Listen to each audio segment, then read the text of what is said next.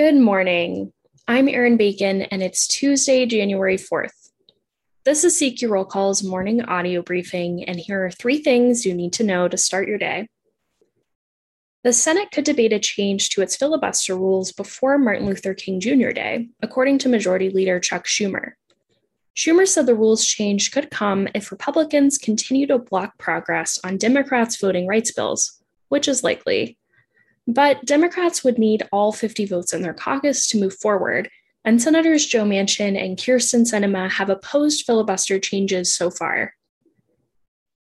Next, the Omicron variant is the latest pandemic threat to affect work on Capitol Hill.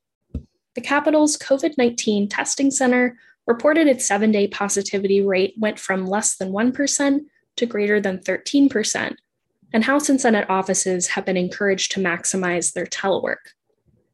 The spike could slow floor work for lawmakers.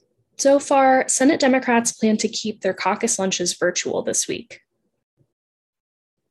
And finally, a new watchdog report found that leading defense contractors were among the most generous corporate donors to lawmakers who voted not to certify certain 2020 presidential election results. Boeing contributed more than any other company to GOP campaign committees and election objectors' campaigns, according to the report. Boeing also donated to state attorneys general who filed suits to overturn the 2020 elections. Check CQ.com throughout the day for developing policy news. And for all of us in the CQ Roll Call newsroom, I'm Erin Bacon. Thanks for listening.